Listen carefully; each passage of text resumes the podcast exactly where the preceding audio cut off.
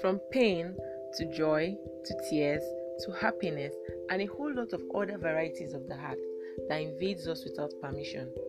Every day I'll be speaking with someone about how they feel, and every week we'll have a guest address so many exciting topics about our emotions. Our emotions are involved in almost everything and every decision we make, even down to our shopping list, the clothes we wear, the spouse and the career we choose, and a whole lot more. So join me in this journey as we unravel a whole lot of drama that you would never imagine.